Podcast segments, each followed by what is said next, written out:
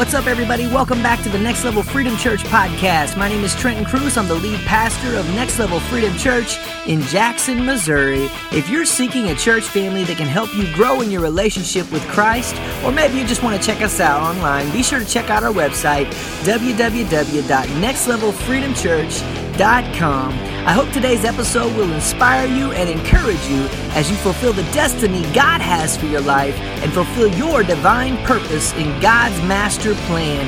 Thanks for tuning and God bless.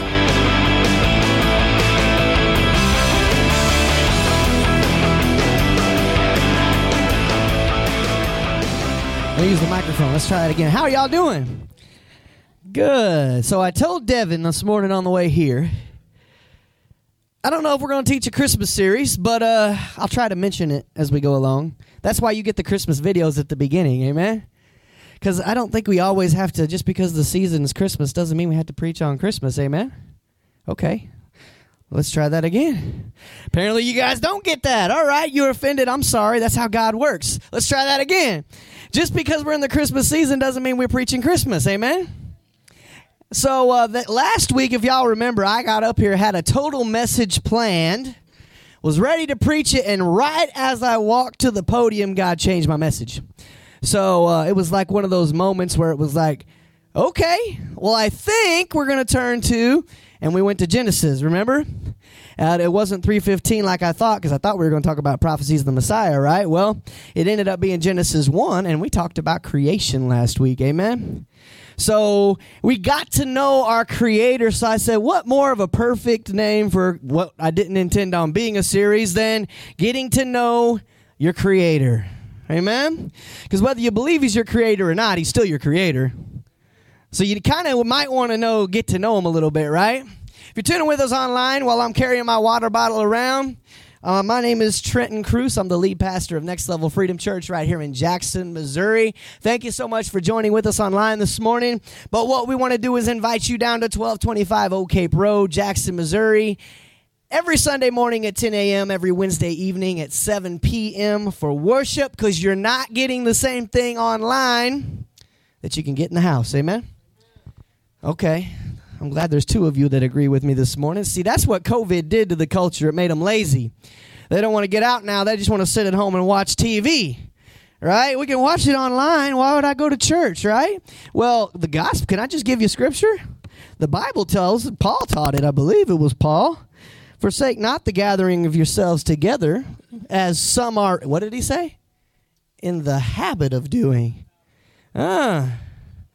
So, as some are in the habit of doing, he says don't do that. And if you look at this culture today, you see a whole culture worth of people that think, oh, we can just sit at home. We're good, right?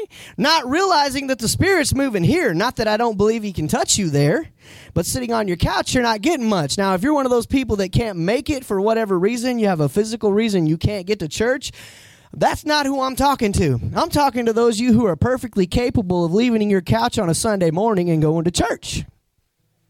Okay. We're just going to be real this morning. Y'all ain't liking this already. All right. Well, blame him, not me. Don't God's giving a reminder. Amen. So last week we got to know our creator by talking about creation and talking about the science the real science of creation. Amen? Because you see, the, this culture would like to have you think that science and God are two separate things, but they're not. Uh oh. Some of y'all ain't there. You weren't here last week, were you?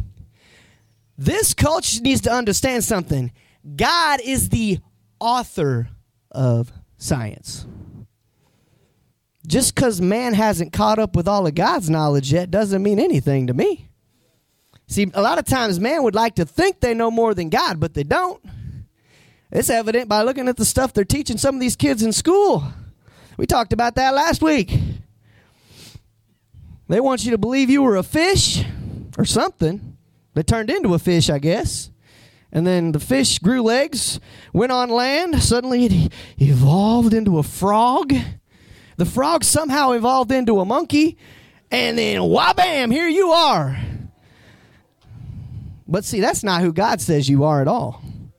a matter of fact, that's a lie. But we teach it in our textbooks as if it's true. I don't know if these grade kids have been taught that stuff yet, but uh, I don't remember what grade they start teaching that, but I know it's at least in high school. But here's the truth of the matter everything they've tried to call their evolutionary theory has been proven hoax almost immediately after they came out with it. But see, here's the problem the author of your textbook gets to tell you what they want you to hear. Okay. Man, I'm by myself this morning, God. Okay, we're going to have a word. Praise God. Me and God are just going to talk this morning. Amen. Can we talk about something? So, we talked about creation last week. We talked about man being created in God's image. You weren't a monkey. You've always been a man. You always will be a man. There's no evidence of a link there. Never has, never will be. Right? Every species is their own unique species. This is how we know God exists. Because there is absolutely no evidence of a link, uh, link in species. There's none. There's zero. Even though your science books would love you to think there is. But you, you should be, if you don't believe me, you should just see some of these creatures who are so unique, there is no way they could have evolved. A hummingbird. Let's just talk about a hummingbird for a second. Y'all ready? I think it's somewhere around 264 beats a second is what their heart rate is at. That's fast, right? They have to drink enough nectar to keep themselves going and they have to drink it regularly. However, somehow, when a hummingbird hibernates, not hibernates, what's the other word? Goes south. Yeah, migrates. That's the word I'm looking for. When a, when a hummingbird migrates thousands of miles up in the clouds, the hummingbird will go thousands of miles without stopping until it reaches its destination. How does a hummingbird know where it's going? Mm, science can't explain that either. But God can. God gave him a sense of direction. God creates man, he creates him in his image. Man makes a mistake. God gave him one rule. Look at your neighbor and say, You had one rule. And you blew it. Go ahead, finish it. Y'all didn't want to finish it. You're afraid you'll offend your neighbor. If you're that afraid, go ahead and turn to the other neighbor and say, You blew it. You had one rule to follow. The little kid comes into the room. Mom says, Do not eat a cookie from this cookie jar. Mom walks out the room. What's the first thing the kid goes for? The cookie jar. And they get a cookie. Mom comes back into the room. Cookie all over the kid's face, right? He's standing there looking at Mama with a smile. Mama's like, Did you eat a cookie? No. No. Yeah, that might be true. had like four of them, right? No. It's the same way with Adam and Eve. Come on. God gave him one rule. He said, don't eat. Those of you that want to blame Eve, Adam was there too. Problem is, Adam was too distracted on the beauty God had made. We call it woman. Y'all ever heard the old joke? Where uh, Adam's standing there, and the way woman got his name was when God created woman, saying he could do better. Adam looked at the woman and said, Whoa, man! And that's where she got her name. Amen? Okay, come on, come on. So y'all need to laugh. Y'all need to learn to live a little bit. Amen? It's not all serious all the time. Learn to laugh a little bit. If you can't laugh, you're going to be miserable in this life. Amen? All right, so Adam and Eve had one rule don't eat of the fruit of that tree over there. You can eat from any of the other trees you want in the garden. There's all plenty of plants, there's everything going on. Don't touch that one. That tree was the knowledge of good and evil. So, what did man do? Well, woman was the one that got tempted, remember? But man was standing there when woman offered him a bite. And what did man do? Well, she did it. I guess it's okay. Right? They took a bite. Suddenly, out of nowhere, they realize we're naked. And they try to cover themselves. That's called shame. Anytime we do something we know we're not supposed to do, there is shame afterwards. Amen. Come on, y'all gonna wake up this morning. So can I talk to you a minute for just a minute? And I'm gonna go to Romans. Some of y'all thought I was going to Genesis 2, didn't you? Or Genesis 3. Go to Romans chapter 5. And I think I'm reading, yes, I'm reading out of the NIV this morning. Romans chapter 5. We're to read starting out here verses 18 through 21. When you get it, say got it. Y'all are quick, huh? All right, good deal. Romans chapter 5, starting in verse 18, says this Consequently, just as one trespass resulted in condemnation for all people, so also one righteous act resulted in justification and life for all people. That act it's talking about is Jesus giving his life on the cross, as you're going to find out in a minute. For justice through the disobedience of the one man, the many were made sinners, so also through the obedience of the one man, Jesus, many will be made righteous. This is why you hear people talking about the second Adam. Jesus was the second Adam. We got the third Adam here this morning with us. I'm just kidding. Adam, he's, his name's Adam. I'm just giving him heck. If you don't know Adam, you know. But we have two Adams. We have the first Adam who screwed up, Let's just be real. We have the second Adam, which was Jesus, who got it right. How do we know? Man was tempted, they ate the fruit. Jesus came along, Jesus, the devil takes him and tempts him, at least three that we know of that are written in scripture, and Jesus overcomes the devil by resisting the temptation, which is what the first man was supposed to do. So Jesus came to get it right. Look at your neighbor and say, Jesus got it right. All right. For just as through the disobedience of the one man the many were made sinners, also through the obedience of the one many were made righteous. The law was brought, check this out, this is interesting, so that the trespass might increase. What in the world does that mean? Well, when you study the Old Testament, there were no laws until Moses showed up. When Moses showed up, he heads to Mount Sinai. Now they have a written law, so man knows they are in sin now. Before we go on what God originally had planned was that man would get it right. They would live forever. They'd be in the garden. Man messed up, cost himself. What happened? The result was death, but it wasn't death in the moment. It was death to come for every man. So now that is why your Bible tells you it is appointed upon a man once to die. After that, the judgment. Are you ready for judgment? It is coming.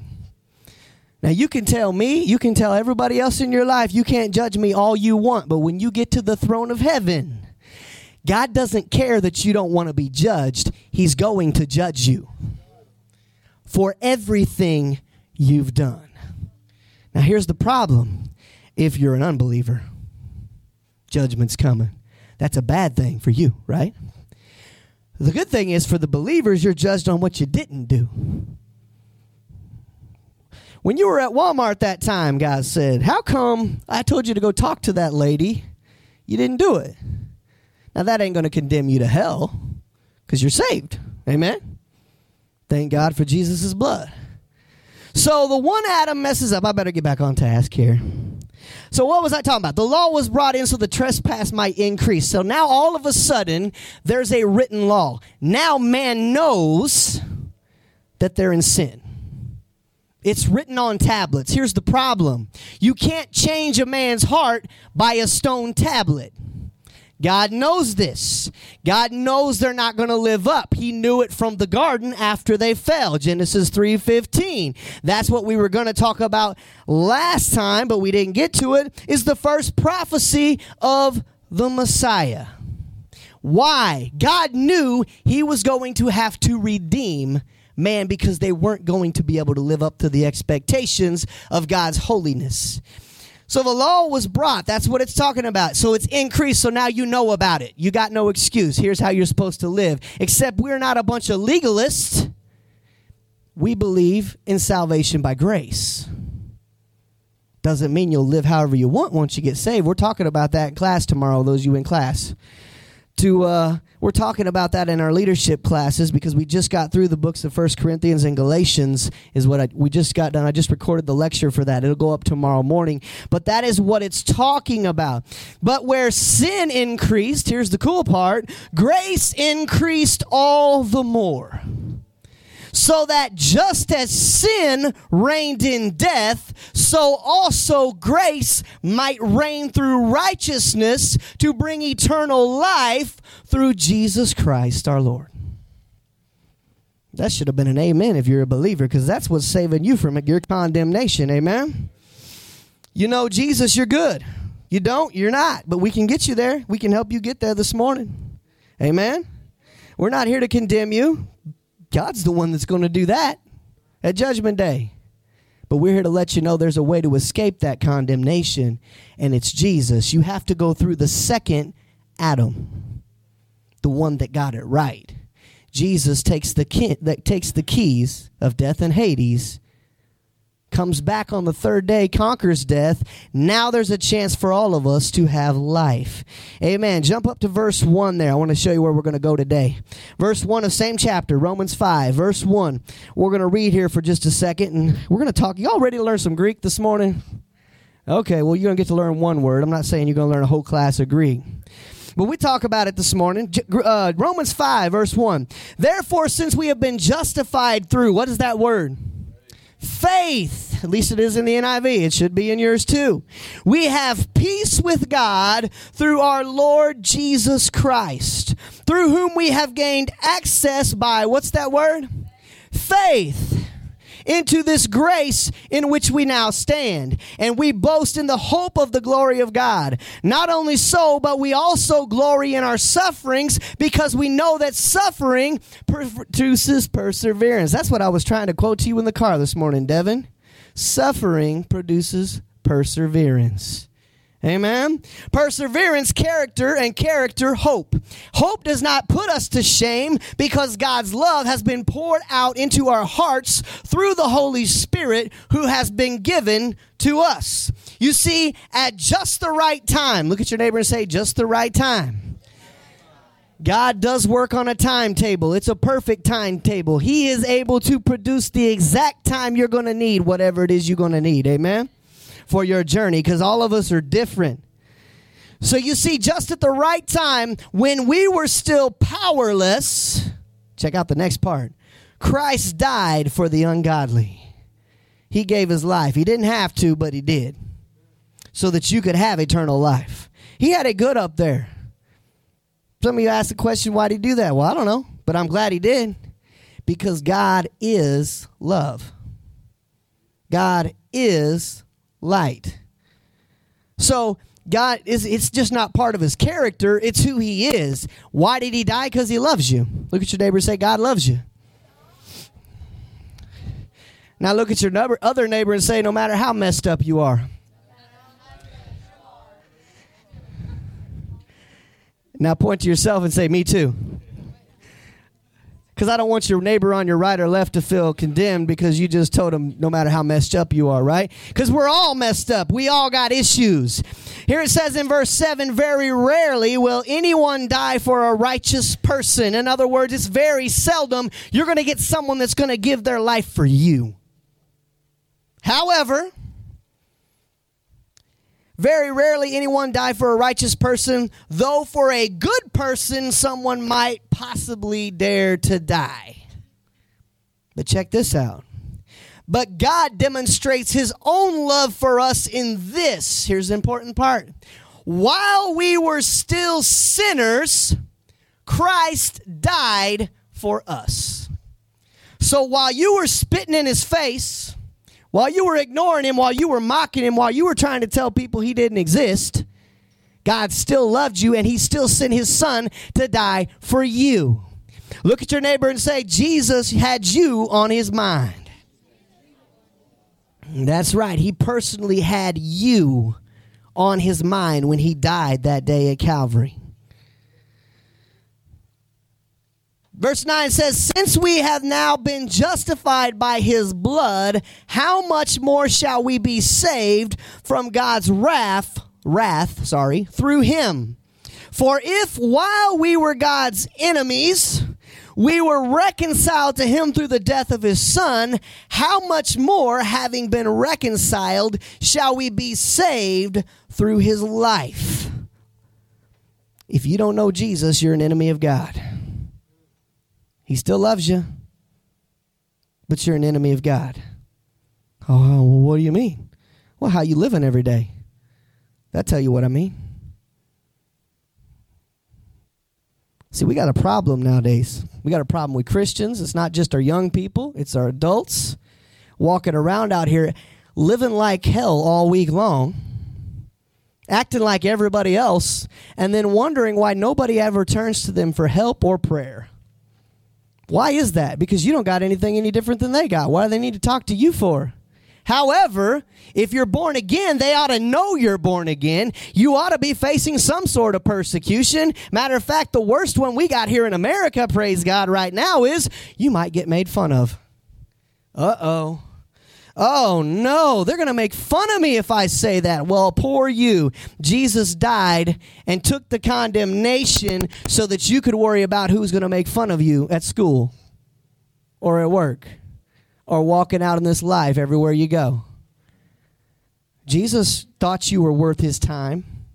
Jesus thought you were worth his effort. So he died so you could have life, but here's the here's the deal. You got to choose it. You got to choose life. It's simple. You ask, he comes in. But see, man, I don't know how far I want to go into this. But see, that doesn't mean I said a prayer, I'm good. I got what people want to call fire insurance. I'm not going to hell now so I can live like I want all week. That is not what that means. Matter of fact, if we continue with this series like I think we're going to continue this series, you're going to find in the next one or two weeks where Paul's going to say, Heaven forbid that you live like hell just because you think you're covered with grace. Heaven forbid that. Not only is this so, but we also boast in God through our Lord Jesus Christ, through whom we now have received.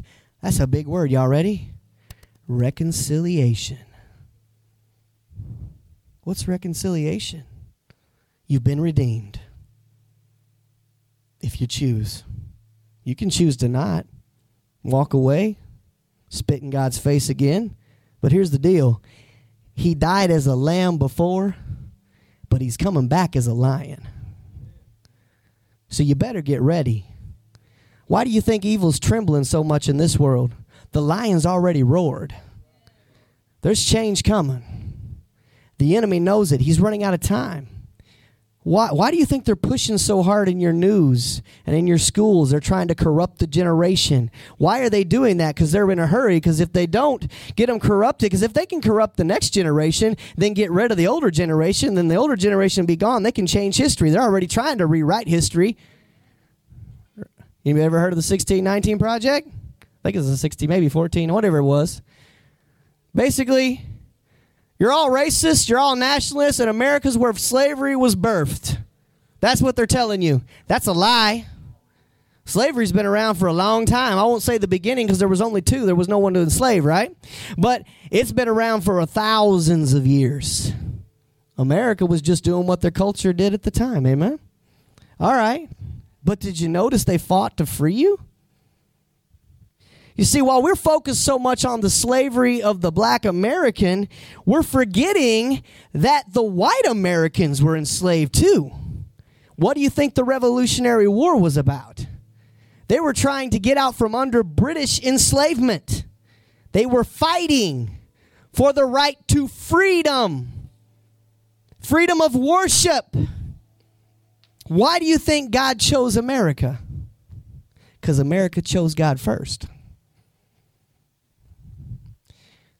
See, that's the difference. We got both flags represented Israel and America. Those are God's two countries. How do I know? Well, the first time, God chose Israel. He chose them to be his nation. Why he did? Well, there's more to it, I believe, and you can a lot of us in the book of Jasher. There's different places you can find it outside your Bible. Why did he choose Abraham? We don't really know if we read in the Bible, right? But we know he did. And because he did, now there's a covenant with that people. Well, what, what's up with America? Well, America came here looking for religious freedom, so they chose God. Don't care what they told you in your history book, that's a lie. America came here searching for God. The pilgrims, right? You know that story that, that we try to forget? The reason we celebrate Thanksgiving? They were looking for religious freedom in this country. And they got it. Amen. So there's a word that you may have noticed a couple of times there at the beginning that I want to talk to you about today as we get ready to go. Y'all ready? That was the introduction. We good? Woo! Here we go. Some of y'all giving me some stern looks, especially the youth. They're like, "Oh my gosh, he's just getting started." Yep. Buckle your safety belts. Here we go. Y'all ready? That word there is that word faith. Uh oh. What is that word in the Greek? Well, in the Greek right there, remember where it said, Therefore, since we have been justified through faith, we have peace with God through our Lord Jesus Christ, through whom we have gained access by faith into this grace in which we now stand. Those two translation along with every translation of the word faith this morning in the Greek the word is pistis. What does the word pistis mean? Well, the word pistis means a Greek word. It's used 225 times in your New Testament. Are you guys ready? Told y'all to hold on, buckle your safety belts. It means, and I love this. This actually, I think, came out of the NIV uh, exhaustive concordance. I love how this was worded, and I've used it ever since.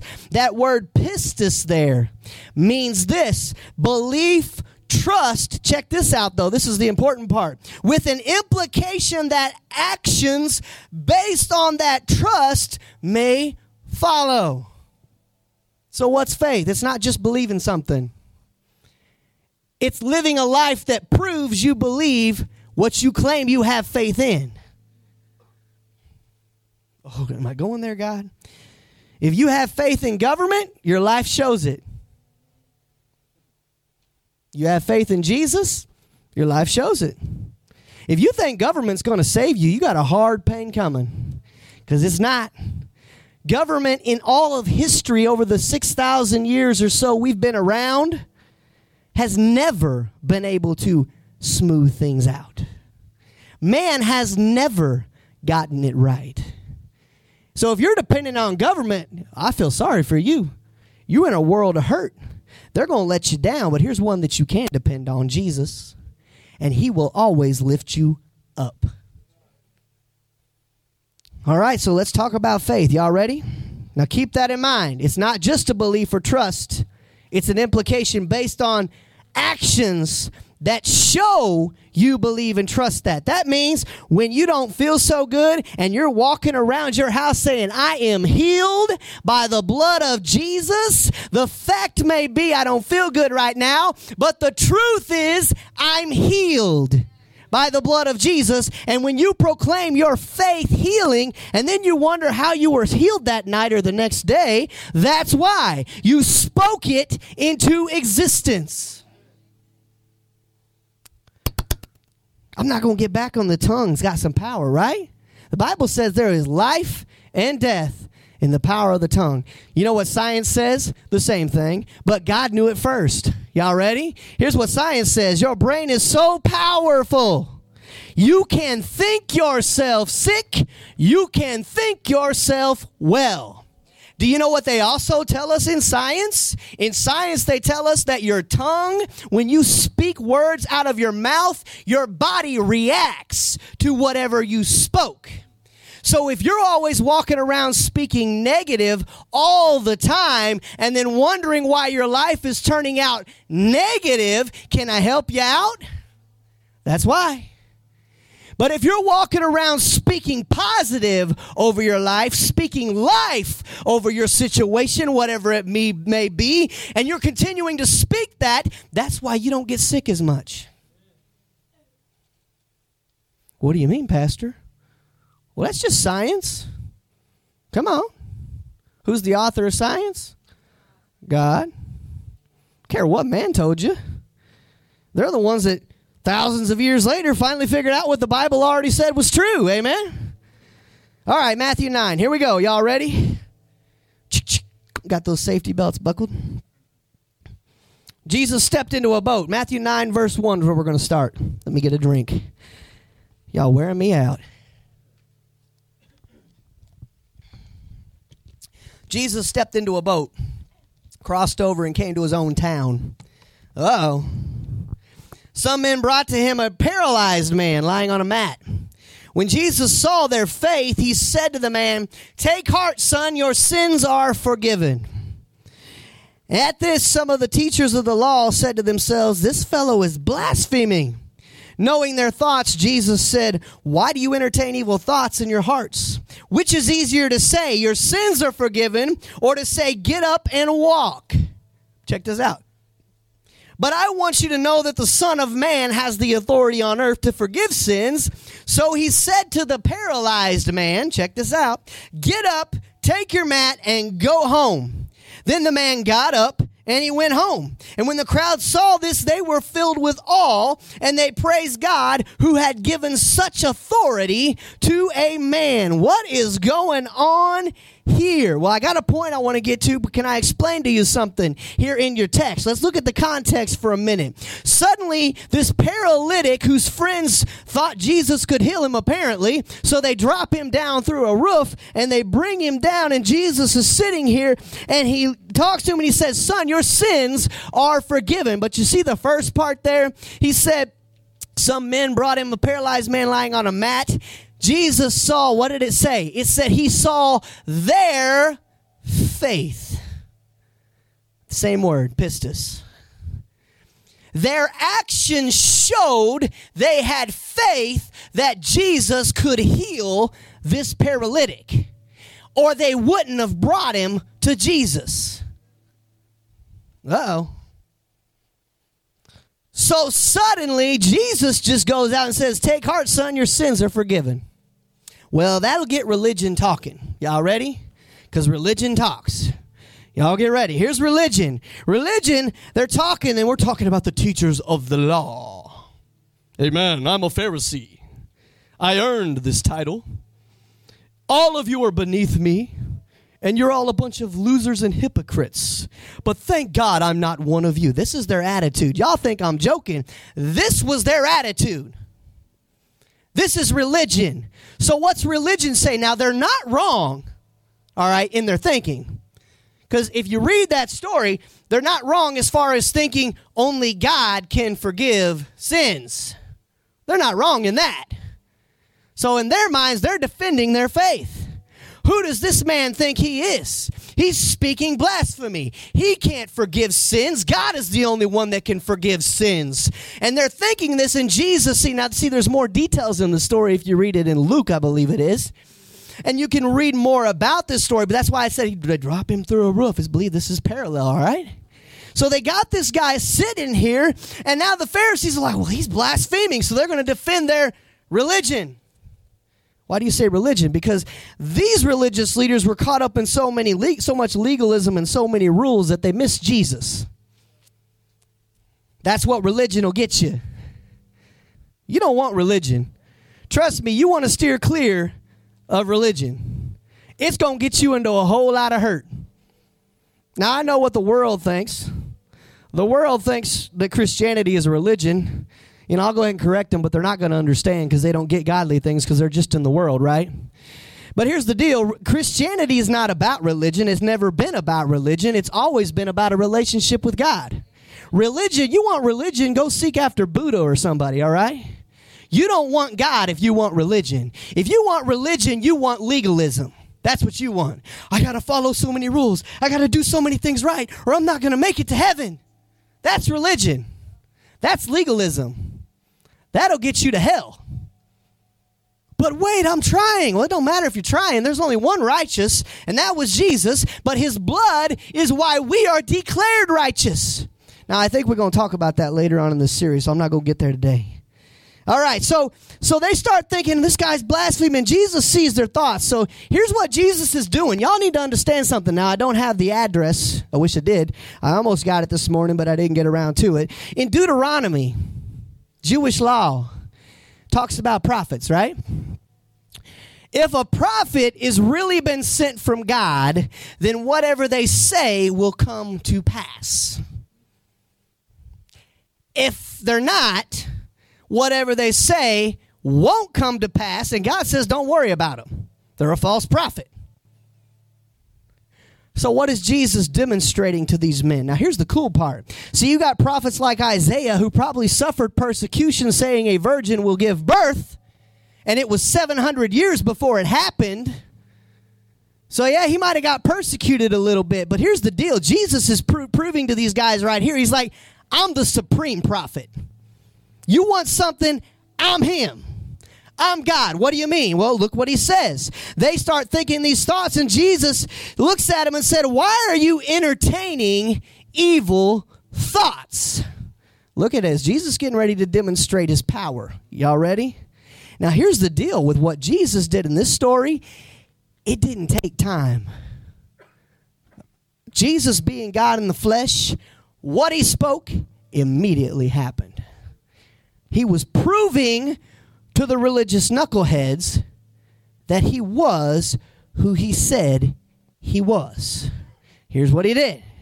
Why are you thinking evil thoughts? Which is easier to say. And I love this because he's proven a point. Yeah, you're right. Only God can forgive sins, but since I'm God, I'm going to go ahead and do it anyway, all right? But check it out. He says, So what's easier to say? Your sins are forgiven or get up and walk? But he also came back with something. Did you notice something? Even though they were acting religious and legalistic, Jesus still loved them. Here's how you know. Even though I'm sure they got on his nerves in more than one occasion, right? Wanted to give him the holy backhand, but didn't because he's Jesus and he thinks better than we do. He probably didn't have that thought. Don't go there. He's perfect. We're not, right? That's what we. That's what I'd have thought. I'm gonna slap you out, right? All right. But he says Get up and walk. He says, But I want you to know. This is it. This is the key, right? I want you to know that the Son of Man, talking about himself, all caps there, Son, man, capitalized, has the authority to forgive sins. So watch this, right? Now, he probably didn't do it all smirky like that, but I love it, right? It's good to entertain, right? Because these religious people, I'm telling you. Jesus looked at him and said, Get up, take your mat, and go home. What happened? Now, it might have took him a minute, but in the Bible it says immediately, because you remember, he hadn't had legs in a long time. So his legs might have been weak. I don't know. But the deal is, he got up, took his mat, and he went home. You realize these people got persecution later? What are you doing carrying your mat? It's Sunday, or it's the Sabbath. It wasn't even Sunday back then, right? It's the Sabbath. It's not lawful that you carry your mat. Remember that story? That was the guy at the pool of Bethesda. And uh, he gets up and he said, Well, I don't know what y'all think, but I know that this guy healed me and he told me to take my mat. So when I got up and walked, I took my mat and I'm following what he has to say. I don't care what your legalism has to say. I care what Jesus had to say because he's the one that made me walk. Now that was a different story, so I've shifted, but I get back to this one. All right, so he gets up and he walks, and it talks about the people, and they are amazed that God would give this authority to a man. So here's what I want you to catch as we continue here. Sometimes it's the faith of others that gives us the strength to get our miracle. What do you mean? Well, we talked about it earlier before I got off on the tangent about what Jesus was doing. But remember, he said some, some men brought him a paralyzed man lying on a back. When Jesus saw what? Their faith.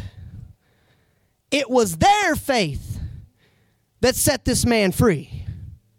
So sometimes God uses the faith of others to set us free. Now, it doesn't say the man wasn't thinking it already, too, because he probably said, Oh, yeah, go ahead and take me there, right? If he's got a chance at healing, would you have backed down?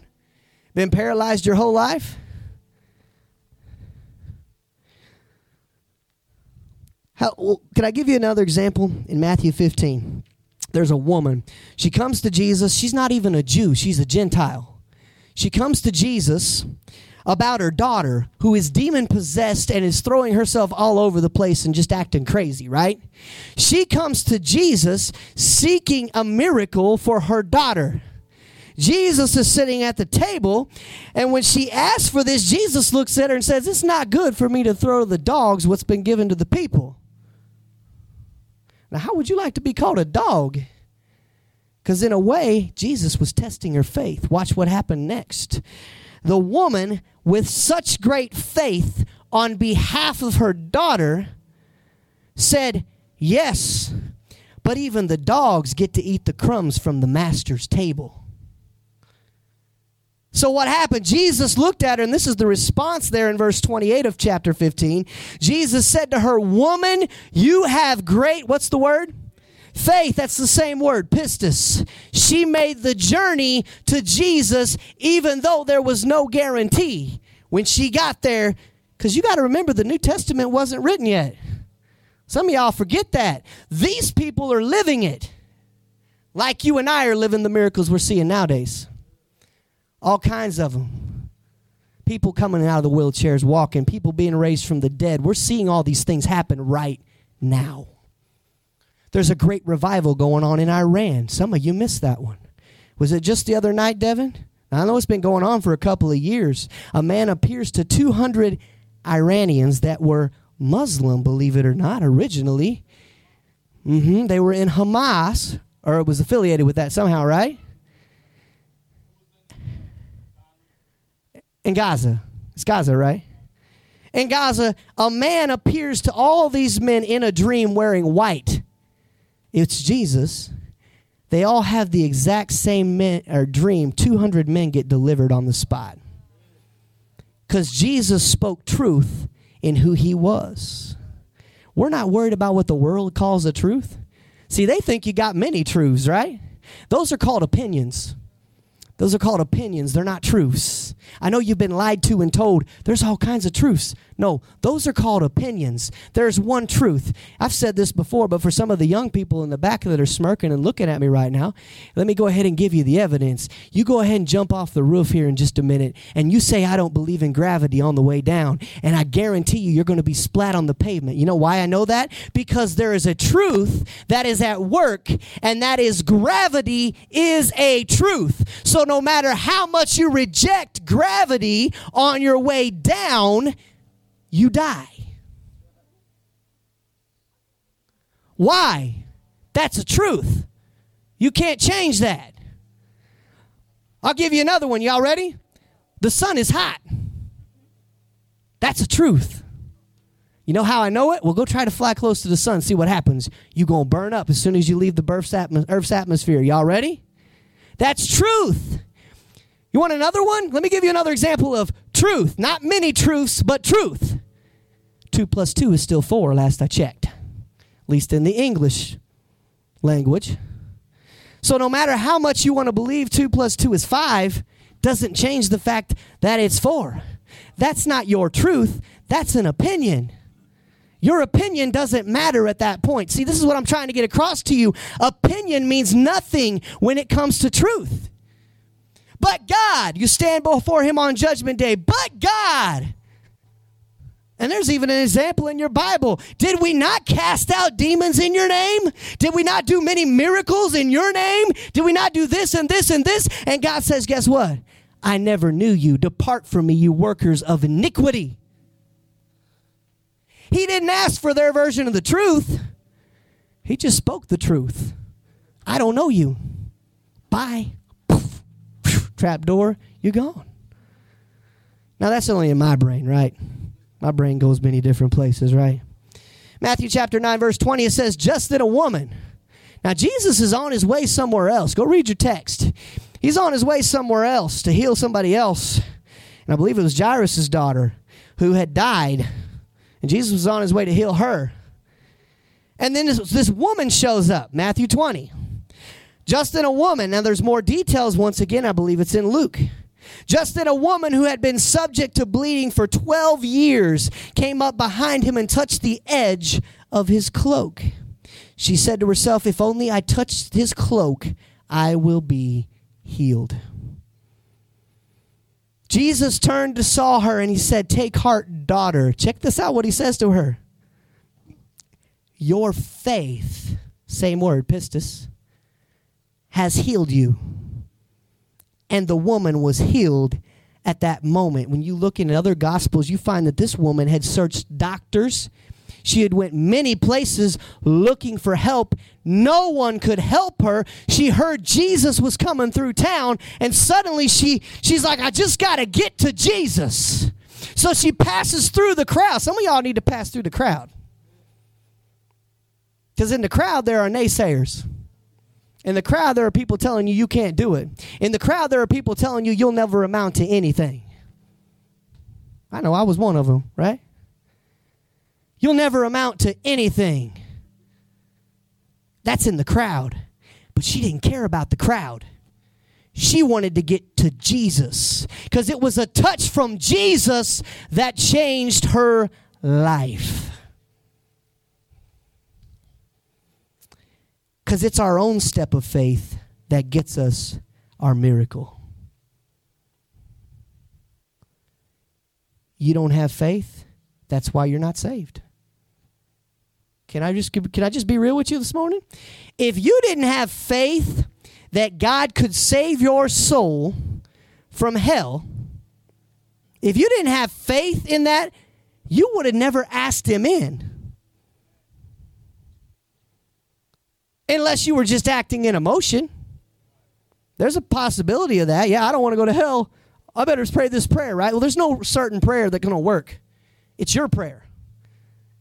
Even though I give a model prayer at the end of every Sunday's message, there's no there's no certain words you have to use to be saved. It's your words. It's your heart. It's your repentance. It's your change. It's your faith that sets you free. It's not my faith for you.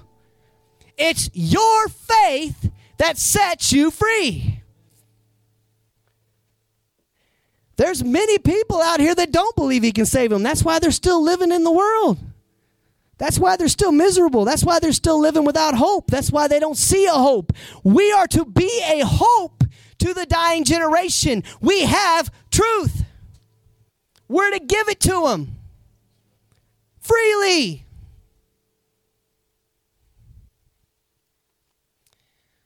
Jesus made another statement there in Matthew 17, verse 20. Now I have to remember the story. I didn't pull it up. Sorry. He replied, Because you have so little faith. Oh, I know what it was. The story is the disciples, a man had brought their son who had demon possessed to them. And if I'm not mistaken, this takes place right after Mount of Transfiguration. They're coming down the mountain, the three that were with Jesus, and there's a group of people down here having a ruckus because there's a man who needed a son to be delivered from a demon, and he brought him to their disciples, and they couldn't cast the demon out. So they ask a question Jesus, why couldn't we cast the demon out? Jesus gives them a response in verse 20. Because you have so little, what's the word? Faith. Pistis. Very good. You have so little faith. Truly, I tell you, if you have faith, there's that word again, as small as a mustard seed, you can say to this mountain, Move from here to there, and it will move.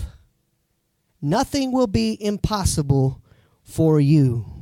Now, many people miss this verse because here's what the verse is actually saying when you translate it in the context. You guys ready? If you'll just begin with a little bit of faith, from there, faith grows. I'll give you an example. If you anybody watch The Chosen, all right, all right, awesome show. Peter has a financial deficit. He owes lots of tax money because he didn't pay his taxes, right? He's in debt. He's getting ready to go to jail for the rest of his life, or at least sell his daughters, whatever, who into slavery so he can make up for the debt. He's getting ready to lose it all, right? Jesus shows up. Peter's been fishing all night with a few of the other disciples. They get there the next day. His brother Andrew's like, hey, that's him. That's the guy I was telling you about, right? Now I'm talking about the chosen now. Are you ready? So they go to the shoreline, and you have Andrew and Peter in a boat. Jesus is teaching. Jesus asked Peter, Can I borrow your boat? Why? Because we didn't have microphones back then. So you get out on the water a little bit, your voice carries and it echoes, and everybody can hear you, right? So it would help them hear if they were on the water. Can I borrow your boat? And Peter's like, Sure, whatever, right? And now Jesus is teaching a story, and then all of a sudden, he's standing there on the shore, and Jesus says, Now cast your line on the other side. What did Peter respond? Peter responded how many of us would respond, right? Lord, I've been fishing all night. I caught nothing. I'm telling you, there's no fish down there. Jesus says, Cast it on the other side. All right, whatever. At your word, I'll cast it. Throws his net, and y'all remember? I love the visual. Chosen did an awesome job with the visual in this show. Peter, and they're right there on the shore. That's another amazement for me. Peter throws the net in, and then suddenly, after a second, and I love Jesus' smirk, and I think I talked about this just a few weeks ago, but Peter's sitting there, see, and Jesus is like, hmm. And about that time, after Jesus goes, hmm, the boat goes whoosh, and all of a sudden he's got to catch a fish that he can't even number, and he's calling other people to help him get the fish into the boat. That's how God works. Do you know there was a mustard seed worth of faith planted in Peter that day? And what happened is Peter said, Okay, I'll follow you wherever you go. Or he says, What can I do in the chosen? He said, What can I do? Jesus said, Follow me. He said, Okay. So he followed. Now, there were other moments Peter had doubt. Have you watched the series? Now, this is a series. It's not completely, they're just giving ideas because it's a series, right? Some of y'all need, just need to quit judging and just enjoy them promoting Jesus, right? Peter had other questions. He had other things come up. He had time when he was mad at Jesus. How come my wife had a miscarriage, but I'm walking with you, but these other people keep getting healed, Jesus? See, that's it. That's how faith grows. But if you trust Him in this season, next season's going to get a little bit easier to trust. Next thing you know, you're moving mountains. Wow, I don't even know if I'm going to get to all this. Y'all ready? Woo! 927. I think I'm about done. Yeah, I am. All right, you ready? Jesus went. I don't think I even finished reading 1720. If you have faith as little as a mustard seed, you used to say to this mountain, Move from here, and it will move. Nothing will be impossible for you. I don't remember if I read that, so I read it again. Are y'all ready? Verse 27 in Matthew 9, it says, As Jesus went on from there, past the woman who had the issue of blood, he keeps walking. As he went on from there, two blind men followed him, calling out, Have mercy on us, son of David. Now, y'all don't realize that's part of their faith right there son of David. Who is David's ascendant supposed to be or descendant supposed to be? The Messiah. Son of David, have mercy on us. When he had gone indoors, the blind men came into him and he asked, Do you believe that I'm able to do this? Yes, Lord, they replied. Then he touched their eyes and said, According to, what did he say?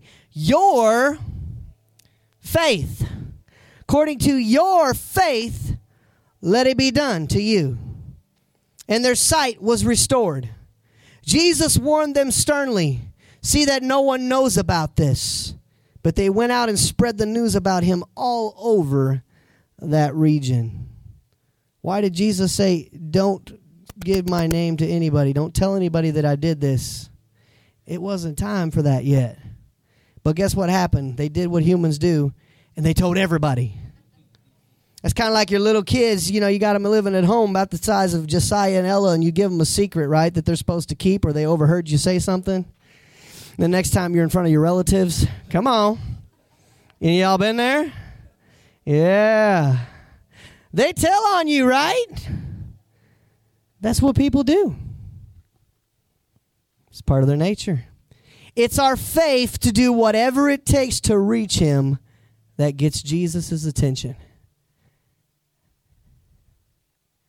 Whatever it takes. Look at your neighbor and say, whatever it takes. Whatever it takes.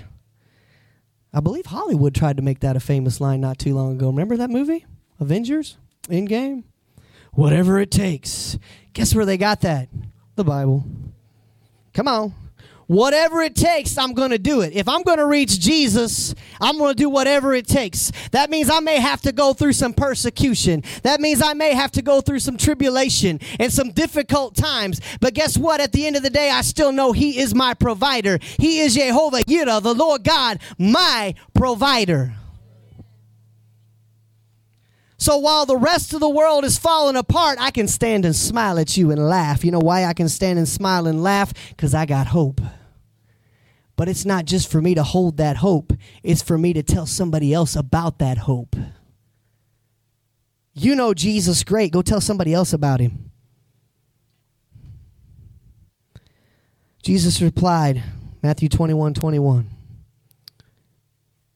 Truly I tell you, if you have faith and do not doubt, not only can you do what was done to the fig tree. See, they were all amazed about a fig tree. It wasn't even the season for figs at that point. Jesus walked by one day and he was little he wanted something to eat. Well, the fig tree hadn't produced anything, so Jesus is like, from this day forth, you won't produce anything. Okay, come back the next day and it's dead. Jesus, how did this happen? That's why he's talking about a fig tree. Y'all ready? I had to give you a little background there. Truly, I tell you, if you have faith and do not doubt, not only can you do what was done to the fig tree, but also you can say to this mountain, Go throw yourself into the sea, and it will be done. Can I give you a verse to close on since we're talking about faith?